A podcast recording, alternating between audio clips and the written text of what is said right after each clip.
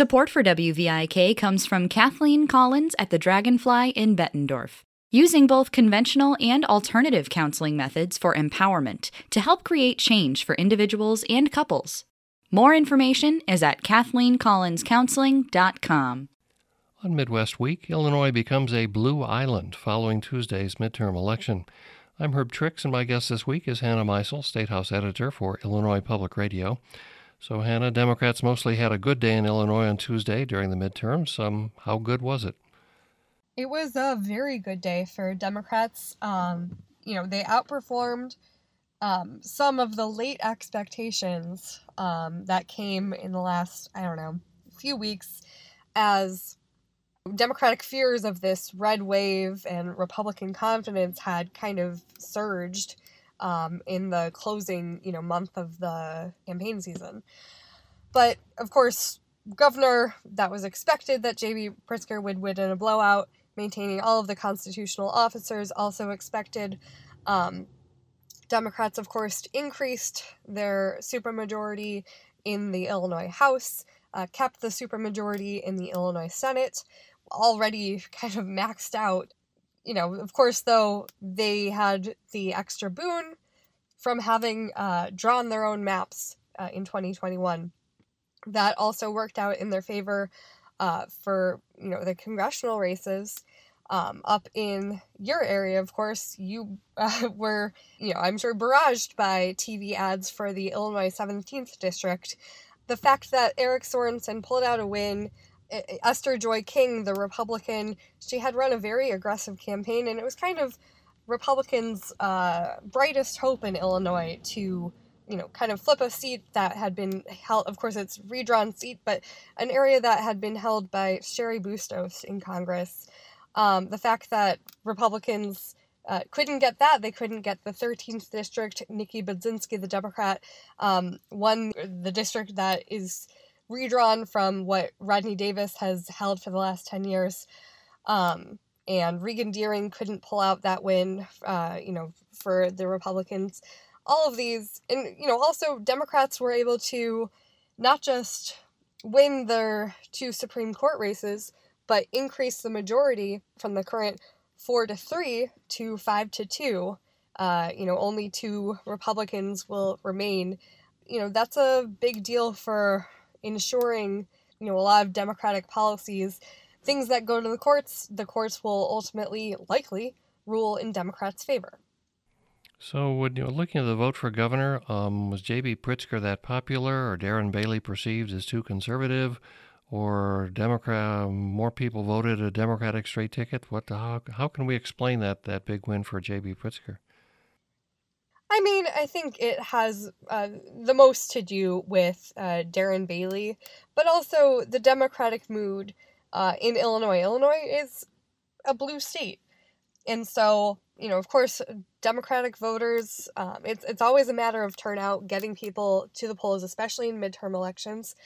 And so, Democratic voters were motivated there. But also, I just think that no, Darren Bailey is just, you know, fundamentally unpopular even among his own party. I'm willing to bet there are a lot of Republicans who couldn't bring themselves to vote for Darren Bailey. So maybe they voted for J.B. Pritzker. Maybe they left that off. Maybe they wrote in their Aunt Cindy or whatever. Um, so yeah, I mean Darren Bailey not very popular. Definitely a drag at the top of the ticket. A drag that you know also brought down other Republican candidates statewide who maybe under different circumstances uh, could have fared better, like Tom Demmer, you know, running for state treasurer. Dan Brady, you know, a very popular figure in Springfield and, you know, moderate Republican politics for a long time, who ran for Secretary of State. Um, uh, Tom Demmer, of course, was part of that uh, slate of kind of moderate Republicans that was being funded by uh, Ken Griffin in the primary. But of course, that fell apart. Ken Griffin moved out of state to Florida, and so did most of his money. And now, turning down to the Supreme Court, you mentioned that uh, a few minutes ago. Um, do you think people, it was just part of Democratic Day in Illinois that the two Democratic candidates for the court won? Or do you think voters were actually sort of thinking about abortion and other issues, and that's how they voted for the justices? Well, abortion was definitely the thing that you know, if you lived in the uh, northern part of the state in the Chicago area, of course, um, you know, those districts do extend westward too. Um, you would have seen a barrage of ads that featured abortion as the number one issue in the Supreme Court races. And so I do think that voters were thinking about abortion. I think that, um, you know, prior to the Dobbs decision being leaked in early May, um, I, I'm not sure that people outside of, you know, people like you and I who've spent a lot of time thinking about government really thought much about, um, you know, this concept of federalism, how Illinois is different than other states. Um, but I think the Dobbs decision put Illinois in, you know, kind of a sharp contrast with other states because, of course, we are this kind of haven of abortion rights in the Midwest. Um, and people are thinking about that a lot more. And of course, Democrats last year, in addition to being able to draw their own maps for the legislature and for Congress, um, they also redistricted Illinois Supreme Court uh, district boundaries for the first time since the 1960s, which you know provided extra insurance for uh, this election cycle. Okay, because I was thinking of two years ago when a Democratic justice was knocked off the court when he was not retained, and just wondering if it was abortion that was the difference, but maybe the the new the new districts were part of it as well. Well, I mean that was a fundamentally different race.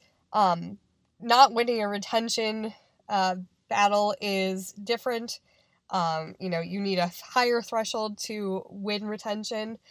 Uh, and of course, Tom Kilbride was the first uh, Illinois Supreme Court justice to ever not win retention in Illinois.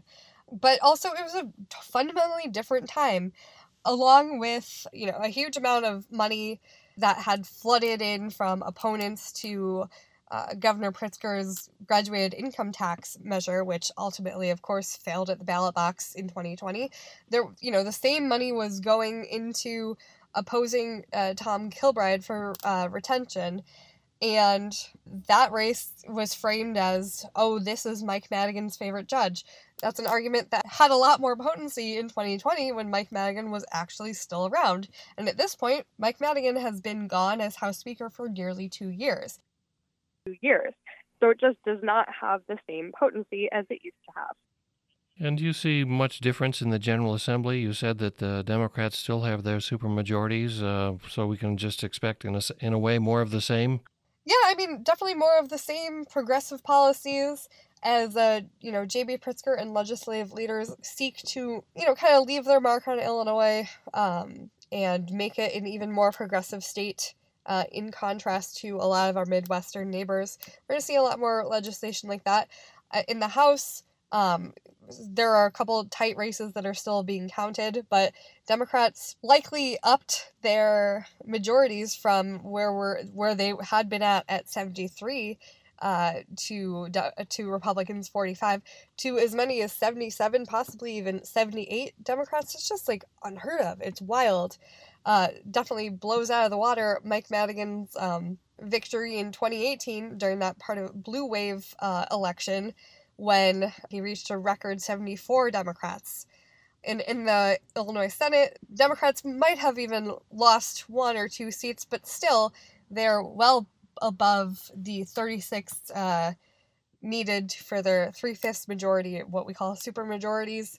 You know, if there were ever a Republican governor again, which again, uh, not sure how likely that is, if that governor were to veto some legislation, uh, basically the veto proof majorities would render him or her uh, kind of powerless.